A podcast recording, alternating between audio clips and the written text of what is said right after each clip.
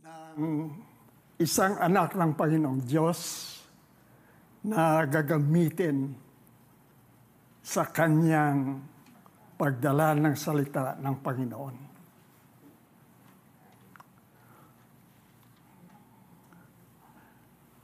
Mula ng maliit pa ako hanggang sa ngayon, ginamit ako ng Panginoon mula nang ako ay sa high school hanggang sa kolehiyo hanggang nagturo ako sa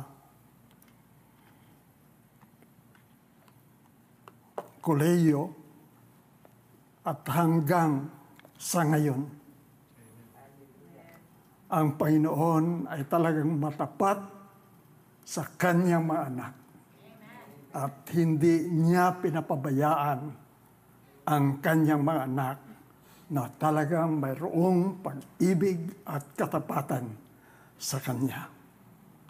Sa ngayong umaga ay dalhin ko sa inyo ang isang parabola na ang kanyang titulo or title o pamagat ay kapistahan ng ikinasal, ikinasal na anak ng hari. At yan ay makikita natin sa Matthew 22, 1 hanggang 14. Alam nyo, nang kagabi ay sumama ako sa mga anak papunta sa Christian Assembly sa pagsamba kami lahat sa Panginoon. Nakikita ko ang relasyon ng parabulang ito sa mga bagay na nangyayari sa buhay ng Panginoong Isos. At hindi lang sa buhay ng, mga Pangino- ng Panginoong Isos, kundi kahit sa kanyang mga alagad. Mula sa panahon ni Moses hanggang sa katapusan sa panahon ni Juan.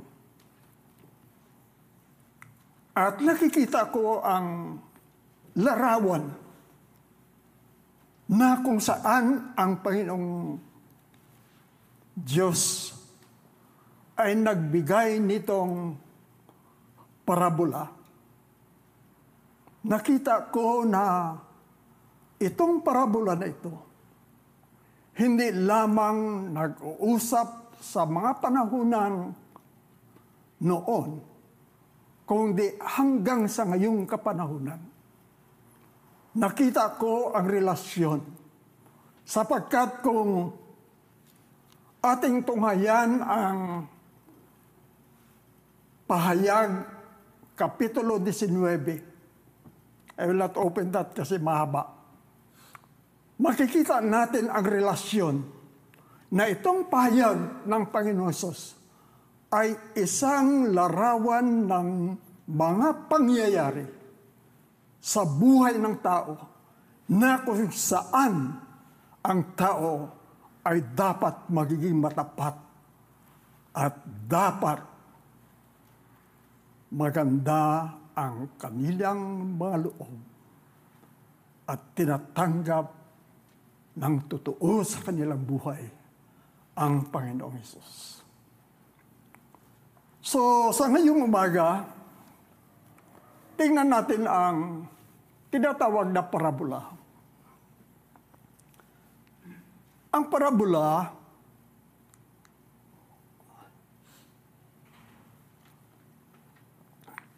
ay isang salitang Grigo na tinatawag na parabole. Parabole, meaning to say, ang kahulugan nito ay paglagay ng mga bagay kabila-kabilaan sa layunin ng pagkahambing ng dalawang bagay. Ito ay isang kaugalian sa pang-araw-araw na buhay na idinisenyo upang ipaliwanag ang mga katotohanan spiritual sa pagpapalagay na kung anuman ang tama sa isang kalagayan, ganon din sa iba o kung anuman ang totoo sa isang bagay, ganyan rin sa pangalawa. Ngayong umaga, gusto ko dalhin sa ating lahat ang tungkol sa isang parabula na makikita sa Mateo 22, 1 hanggang 14. Ating alalahanin na ang parabulang ito ay sinalita galing ng ating Panginoon Jesus sa mga namumuno na mga kaparian at mga parisyo ng Israel sa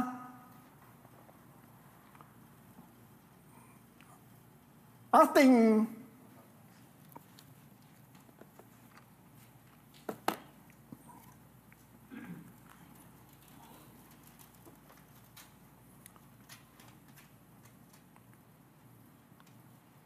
ating alalahanin na ito ay isinalita ng ating Panginoon, Jesus sa mga namumuno ng mga kaparian at mga parisyo ng Israel. At ating mababasa sa Mateo 21:45 hanggang 46 na nagsasabi ng ganito, Narinig ng mga punong pari at mga parisyo ang mga talinhaga ni Jesus at naunawaan nilang sila ang tinutukoy niya.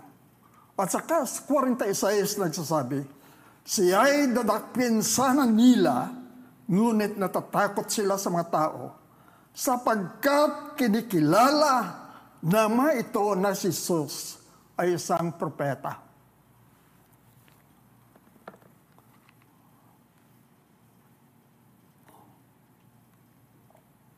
Posible, na itong salaysay o kwento, maari din magamit sa mga ating kapanahunan na kung saan marami sa mga namumuno ang hindi naniniwala sa Panginoong Isus at matigas ang puso na hindi nila tinatanggap ang paanyaya ng Panginoon at ang resulta nito ang kahirapan di lamang sa mamamayan at kahit din sa pagdala ng pamamahala ng pamahalaan. Ang resulta ng di pagtanggap ng mga namumuno ng mga pare at parisyo ay nagkaroon ng paglingon ng Panginoong Hesus, Panginoong Diyos sa mga hintel, na kung saan din binigyan sila ng karapatan na magiging anak ng Panginoong ayon sa resulta ng pagtanggi nila sa Panginoon. Sa isinulat ni Pablo sa Galacia 3:28 hanggang 29, ipinahayag niya ang ganito, Wala nang pagkakaiba ang Hudyo at ang Grigo, ang alipin at ang malaya, ang lalaki at ang babae, kayong lahat ay isa dahil sa inyo pakikipag-isa kay Kristo Jesus. At kung kayo'y kay Kristo, kayo'y mga anak ni Abraham at tagapagmana ng mga pangako ng Diyos. Sa sinabi ng banal na kasulatan, Sa ngayon, walang pagkakaiba ang mga Hudyo at mga Grego, sapagkat ang lahat ay nagkaroon ng kaalaman tungkol sa Diyos. Mari nating masasabi sa ngayon na may katotohanan ang, at kasiguruhan. Ang parabolang ito hindi lang nagsasalita tungkol sa mga Hudyo at mga Grego, ngunit isang pagpaparamdam at pagpaalala sa lahat ng mga mananampalataya at tumanggap sa Panginoong Isos bilang Panginoon at tagapagligtas ng ating buhay. Ngunit, paano magagamit ang parabolang ito sa ating buhay bilang mga anak Panginoong Diyos? May mga maraming mga bagay na ating pag-iisipan ng malalim at ating magamit ng mensahe ng parabolang ito sa ating mga sariling buhay.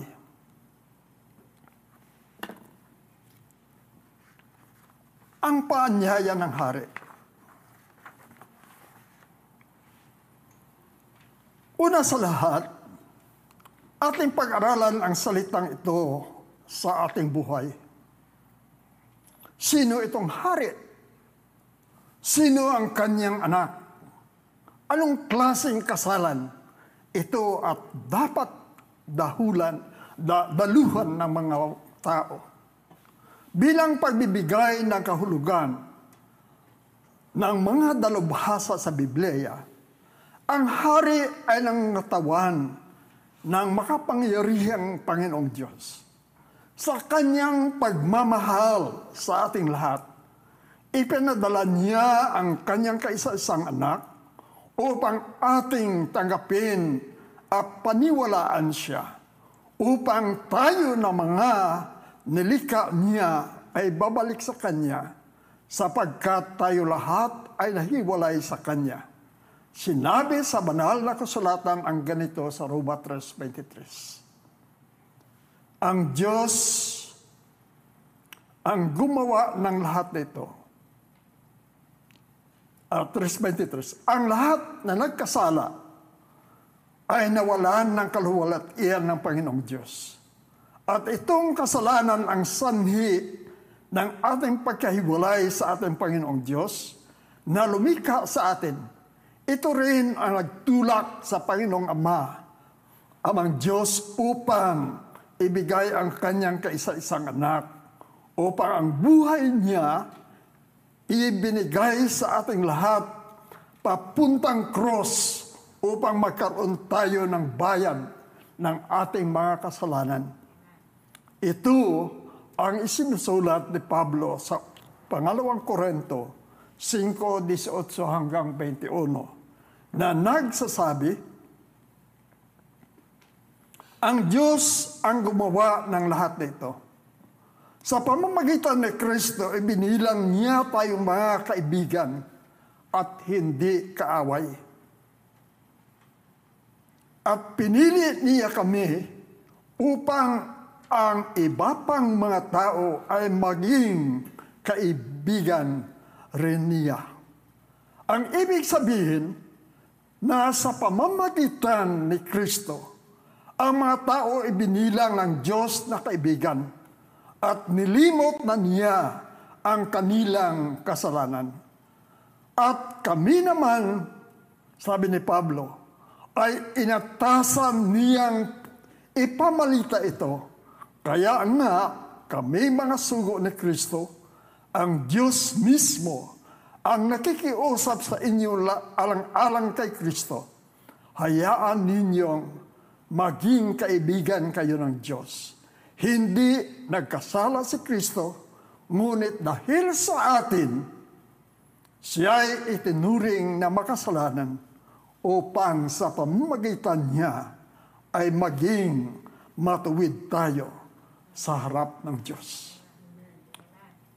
Ang makapangyarihang Diyos ay tumawag sa ating lahat upang magkasundo sa Kanya sa paraan ng Panginoong Iso Kristo. Sa Isaiah 55 sa, his, sa S hanggang 8, ito ang sinasabi. Hanapin mo si Yahweh habang siya ay matatagpuan. manalangin ka sa Kanya habang siya ay malapit pa. Dapat nang talikuran ang mga gawain ng taong masama at dapat magbago ng pag-iisip ang taong liko. Sila'y dapat manumbalik at lumapit kay Yahweh upang kabagan at mula sa Diyos makakamit nila ang katawa, kapatawaran. Ang sabi ni Yahweh, ang aking kaisipan, hindi ninyo kaisipan, at ang inyong kaparaanan ay hindi ko kaparaanan. At sa Matthew 23, 37 hanggang 39, ito ang sinasabi ng Panginoon. Jerusalem, Jerusalem, pinatay mo ang mga propeta at binabato ang mga sinugo sa iyo. Ilang ulit ko sinikap na kupkupin ang iyong mga anak. Kung paano tinitipon ng isang inahin ang kanyang mga sisiw sa ilalim ng kanyang mga pakpak. Ngunit ayaw ninyo. Kaya't ang inyong templo ay iiwan ng lubusang pinabayaan. Sinabi ko sa inyo, hindi na ninyo ako makikita hanggang dumating ang oras na sasabihin ninyo, pinagpala ang dumarating sa pangalan ng Panginoon. Ito ang ito lahat ay isang halimbawa kung saan ang makapangyarihang Diyos at ang Panginoong Heso Kristo sa kanilang ipinakita ang kanilang pag-alala at pag-ibig sa lahat sa atin bilang mga anak ng Panginoong Hesus ng kataas-taasang Diyos at ang kanyang pagtawag sa ating lahat upang bumalik sa Kanya. Ang Panginoong Hesus din ang nagsasabi na ganito nang makita na makita sa Matthew 11:28 hanggang 30. Lumapit kayo sa akin, kayong lahat nahihirapan at lubhang nabibigatan ng inyong pasanin at kayo'y bibigyan ko ng kapahingahan. Pasanin ninyo ang aking pamatok at matuto kayo sa akin sapagkat ako'y maamo na at may mababang loob.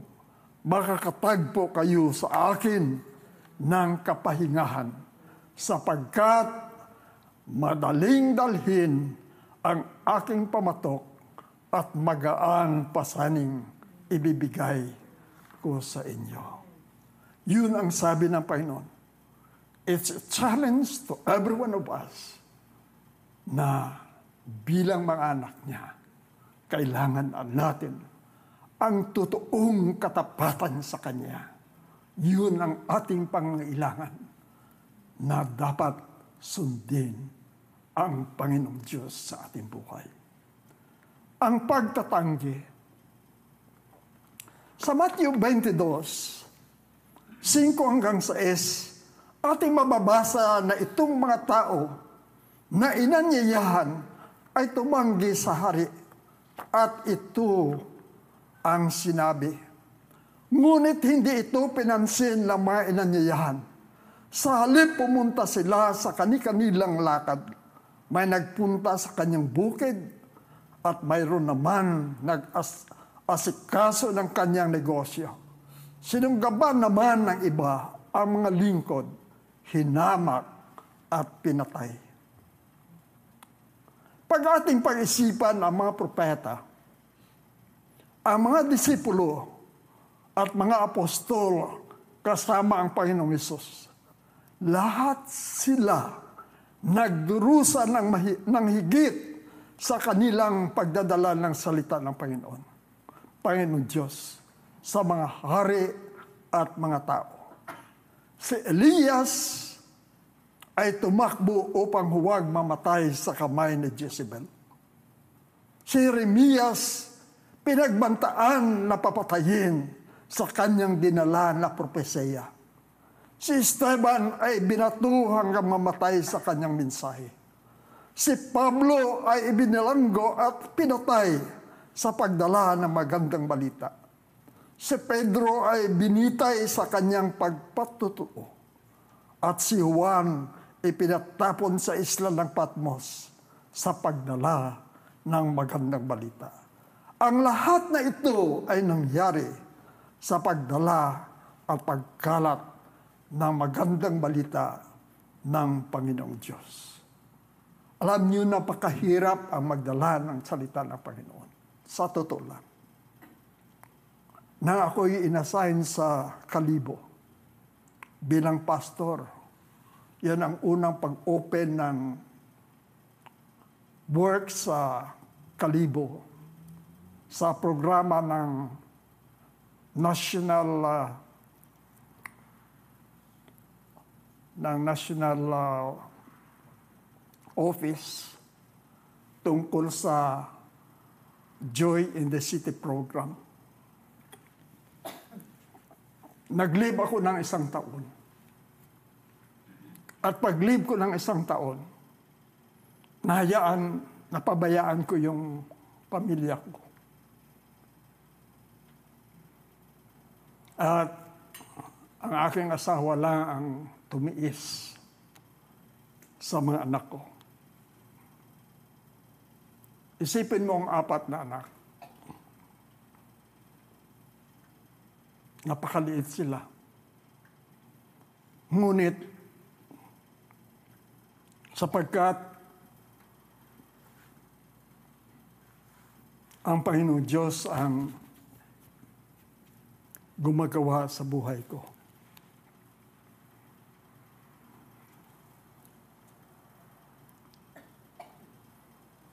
Lumabas ako sa kuleyo ng isang taon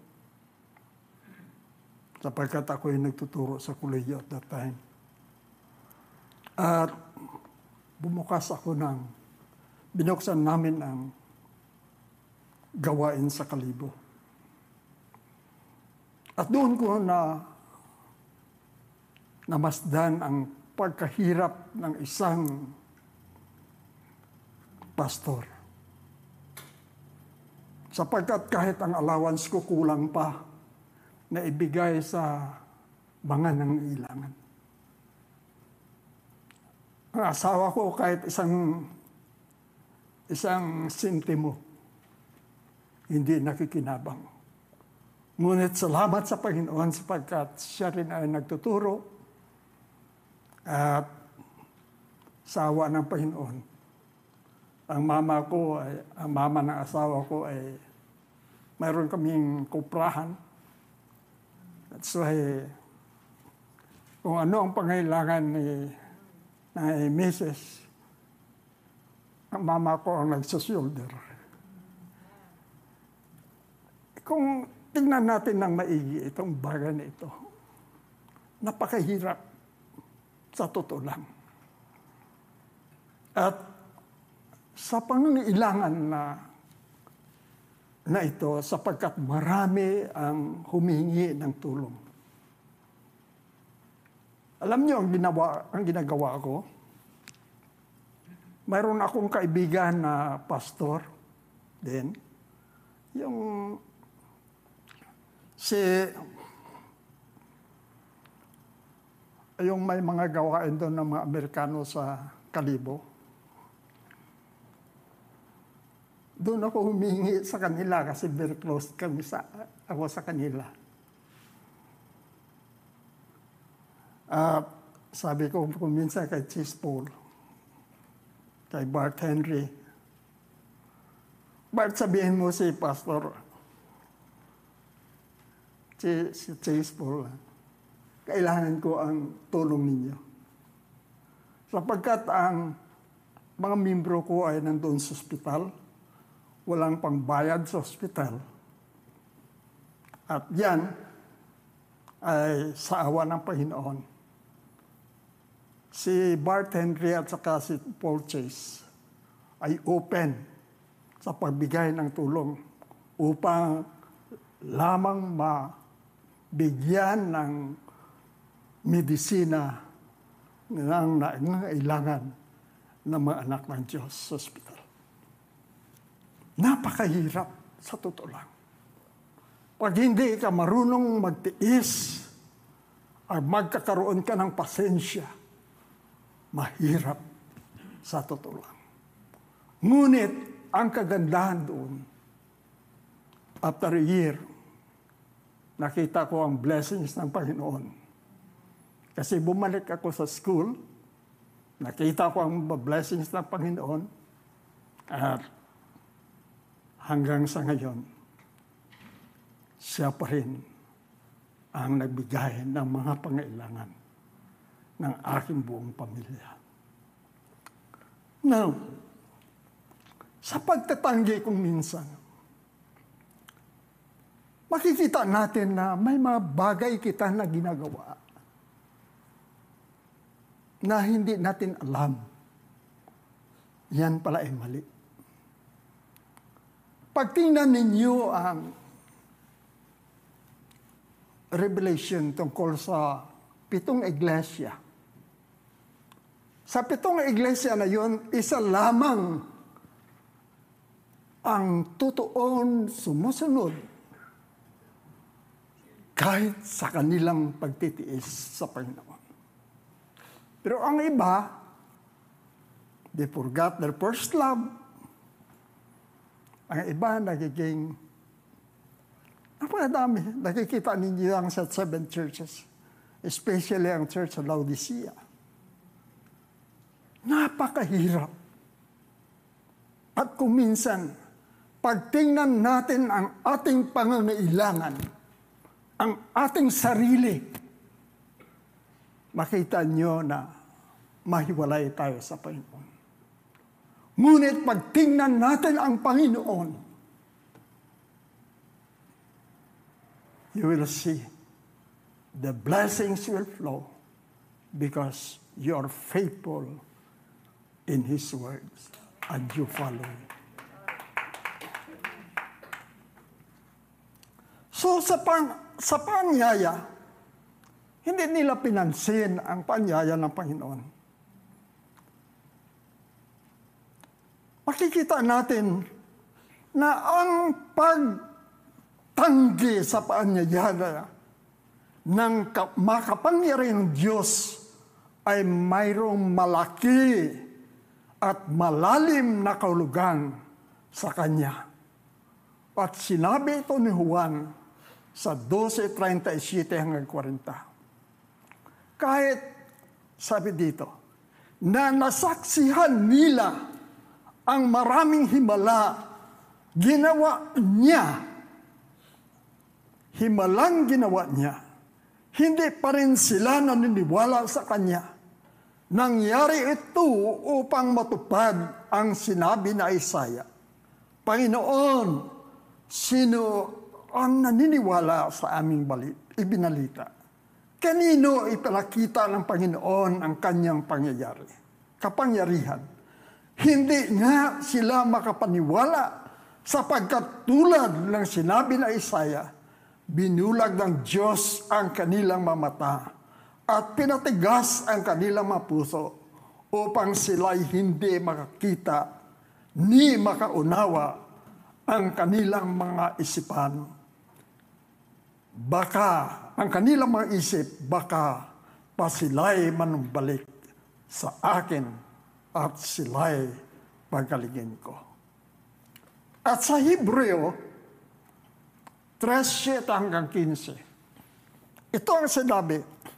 Kaya tulad ng sinabi ng Espiritu Santo, kapag ang tinig ng Diyos ay narinig ninyo, huwag patigasin ang inyong mga puso tulad ng maghimagsik ang inyong mga ninuno doon sa ilang nang subukin nila ako. Ako ay tinuksot doon at sinubok ng inyong mga magulang, bagamat nakita nila ang mga ginawa ko sa loob ng apat na pong taon. Kaya napuot ako sa kanila at sinabi ko, lagi silang lumalayo sa akin. Ang mga utos ko'y ayaw nilang sundin. Sa galit ko, ako sumumpang, hindi nila kakamtan ang kapangi, kapahinga, kapahingahan sa aking ipinangakong lupain.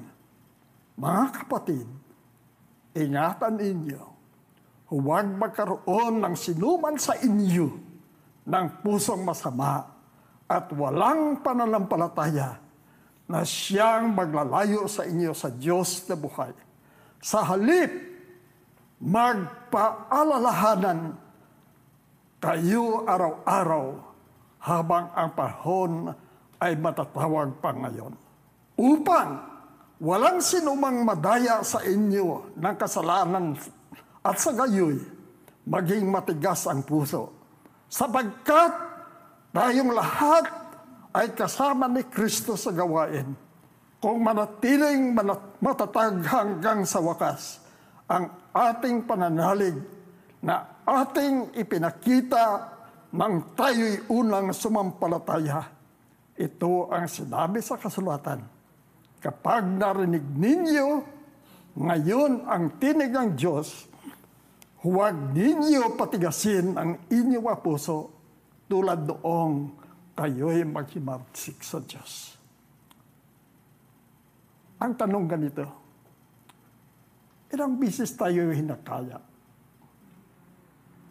na dumalo sa araw ng panalangin o sa Bible study man. Kanina, na-announce ni Pastora Vinida ang uh, schedule ng ating mga Bible study. At kung gusto nating lumago sa Panginoon, kailangan tayo mag-aral ng malalim sa Kanya. Sa gayon lang, tayo magiging matatag sa ating pananampalataya at sa relasyon sa Panginoon.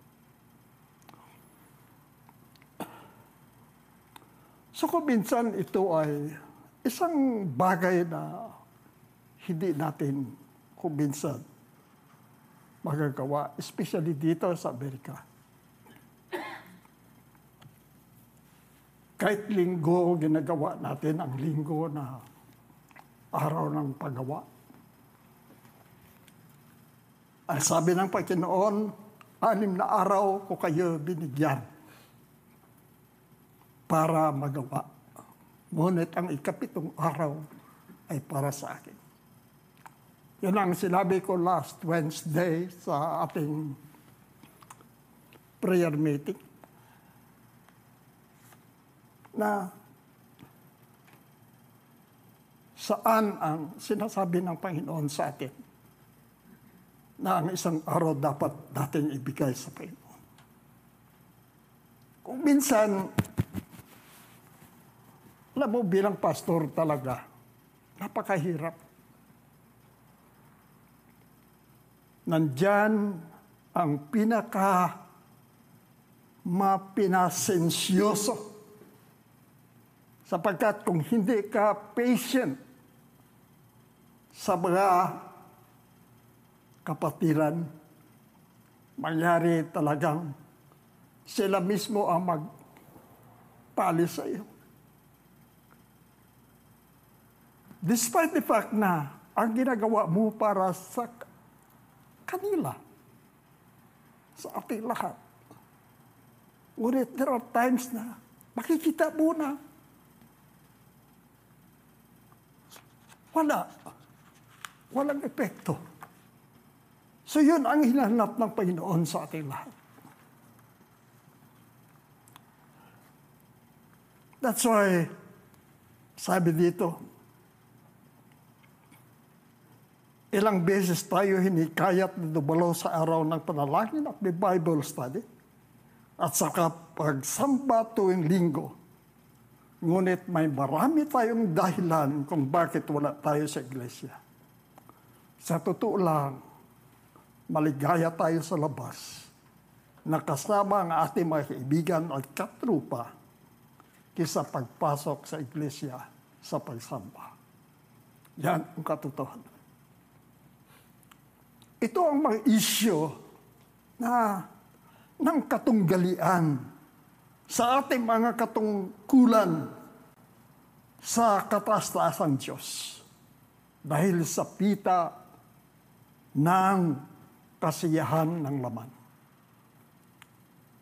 Sabi ni Matthew sa 22.7, ito ang sinabi, Galit na galit ang hari, kaya't pinapunta niya ang kanyang makawal upang puksain ang mga mamatay tao, yun at sunugin ang kanilang lungsod. Kung ito ay ating pag-isipan sa Book of Revelation, ito ang tinatawag natin na the Battle of Armageddon. If we have to picture that, from the beginning, mula sa Genesis hanggang sa Book of Revelation. Ang Book of Revelation ay nagpapakita kung paano ang tao tinawag ng Panginoon That's why the first three, the first five church, uh, seven churches here, ang pitong iglesia na ito, ay ito ang mga tinatawag, ang mga tinawag ng Panginoon, ngunit ilan sa kanila ang nagiging matapat sa Panginoon. Isang iglesia lang ang nagiging matapat ng totoo sa Panginoon. Yan ang expectation ng mga ng Panginoong Diyos sa ating lahat.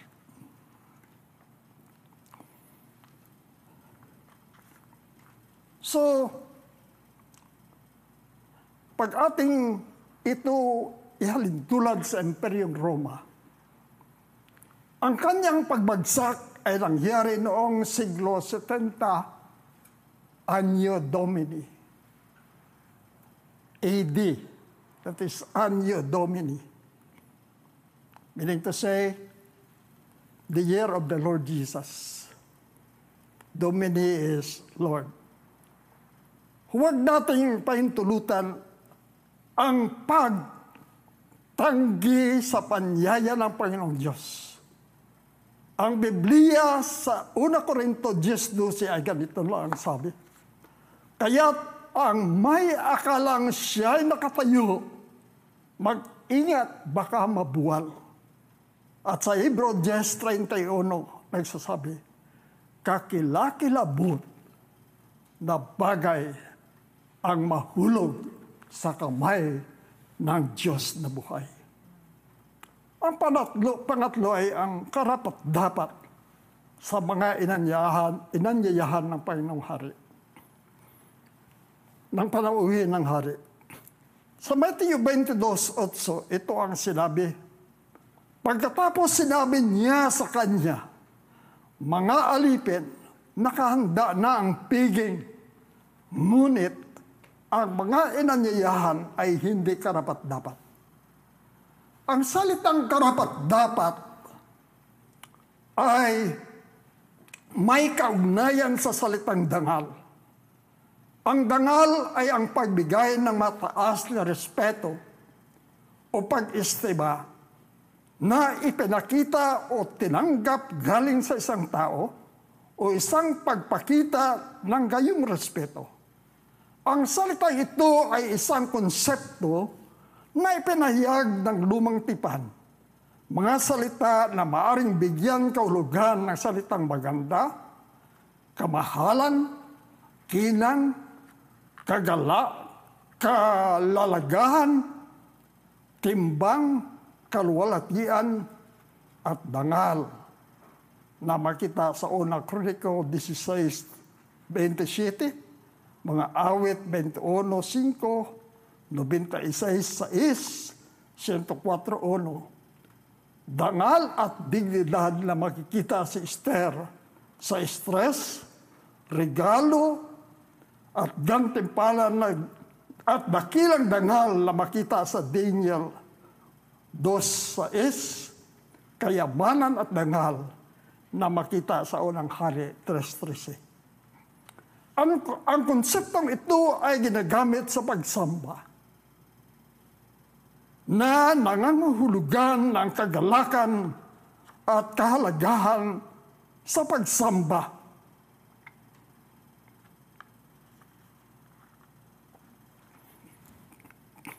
At iyan ay nangangahulugang pagkilala ng kahalagahan. Ang ating Diyos mismo ang nararapat ng lahat na dangal. Pagkikilala kung sino siya at ang pagbibigay papuri ng para sa Kanya. Ang Panginoong Diyos ay maaari makapagbigay sa tao ng pamamaraan upang kilalanin ang tao ng iba. Ang Diyos ang nagbigay kayamanan, mga ari-arian at dangal. Mayroon siyang batas na dapat respetuhin ang mga magulang at ang mga matatanda. Ang walang bahid dungis na asawang babae ay magiging karapat dapat na bigyan ng mata, na mataas na pagpahalaga ng kanyang asawang lalaki.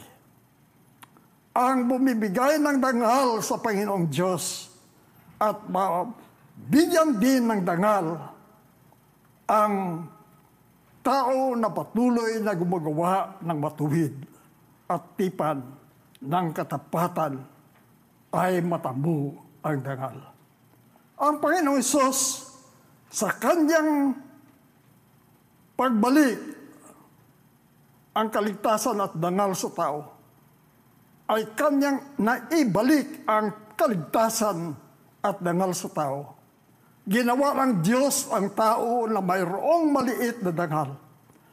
Ang kumakatawan nito sa tao ay ang Panginoong Hesus na pinatungan ng kaluwalhatian at dangal sa paraan ng kanyang pagtitiis sa kamatayan ng tao.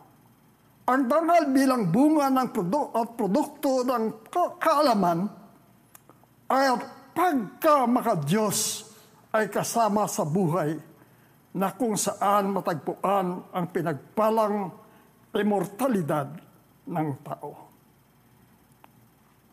Ang sunod ay ang damit pangkasal. Sa Mateo 22, 11 hanggang 13, ito ang sinasabi. Pumasok ang hari upang tingnan ang mga panauhin. Nakita niya ang isang taong hindi nakadamit pangkasalan. Kinanong niya ito, Kaibigan, bakit ka pumasok dito nang hindi nakasuot ng damit pangkasalan. Hindi nakasagot ang tao kaya't sinabi ng hari sa mga lingkod, talian ninyo ang kanyang kamay at paa at itapon siya sa kadiliban sa labas. Dooy mananangis at mangalit ang kanyang mga ipin. Ang damit dito ay binigyan ng kahulugan bilang damit ng pagkamatuwid. Binigyan tayo ng Panginoong Yeso Kristo ng damit pangkatuwiran o noong tinanggap natin siya bilang ating Panginoon at tagapagligtas ng ating buhay. Ang pagsuot nitong damit ay nakasalalay sa ating mga sarili. Sa sinabi ni Pablo sa Epeso 2.8, hanggang 9. Sapagkat dahil sa kagandahang loob ng Diyos, kayo ay naligtas sa pamamagitan ng pananampalataya. At ito'y kaloob ng Diyos at hindi mula sa inyong sarili. Hindi ito bunga ng inyong magawa, kaya't walang maka maipag mamalaki ang sinuman. At sinabi rin niya ang kanyang pag-alala sa Roma sa S, 1 hanggang 2 at sa 12 hanggang 14. Ano nga ang ating sasabihin? Magpapatuloy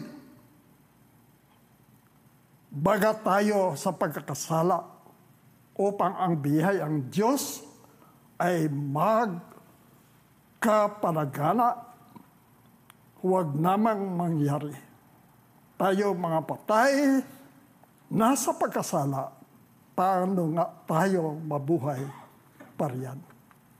Huwag ngang maghari ang kasalanan sa ating lahat, sa ating katawan, may kamatayan upang tayo'y magsusunod sa kanyang mga pita. At huwag din naman ihandog ang ating mga sangkap sa kasalanan na pinakasangkapan ng kalikuan. Kung di ihandog natin ang ating sarili sa Diyos na tulad sa mga buhay sa mga patay at ang ating mga sangkap na pinakama, pinakasangkapan ng katwiran sa Diyos sapagkat ang kasalanan ay hindi makapaghahari sa atin sapagkat wala tayo sa ilalim ng kotosan kundi sa ilalim ng biyaya. At saka, sa katapusan, we have the ikalibang punto dito. Marami ang tinawag, ngunit ilan lang ang mapinili aking naila, naalala ang naisulat sa Mateo 8, 18 hanggang 22 tungkol sa dalawang tao na tagpuan ng Panginoong Isus. Nang siya at ang kanyang mga alagad ay alis papunta sa kabila ng dagat Galilea. Ang isa ay isang iskriba at ang pangalawa ay hindi. Ang iskriba ay lumapit sa kanya at nagsabi, Guro, gusto kong sumunod sa iyo, sa iyo, kung saan ka man pupunta. Ngunit ang sagot sa kanya ay ganito, may mga lungga ang mga sura at may mga pugad ang mga ibon sa impapawid.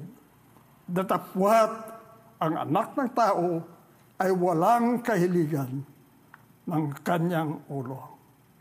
Sa kabila nito, isa sa mga alagaan na nagsabi sa kanya, Panginoon, tulutan mo muna ako makauwi at may libing ko ang aking ama.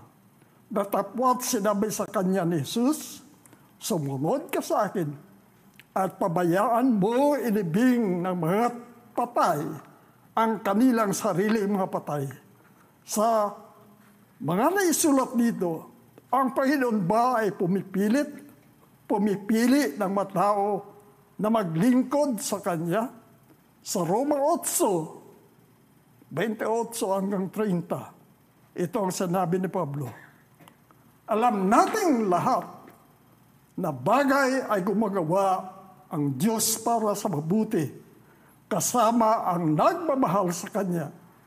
Silang mga tinawag sa Kanyang layunin sapagkat sa mula-mula pa ay alam na ng Diyos kung sino ang magiging Kanya at ang mga ito'y pinili niya upang maging katulad ng kanyang anak.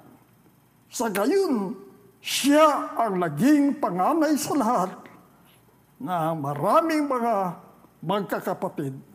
Ang mga pinili niya noon, panguna ang kanyang tinawag. At ang mga tinawag ay kanya ring pinawalang sala. At ang mga pinawalang sala ay kanyang binahigian ng kanyang kaluwalatian.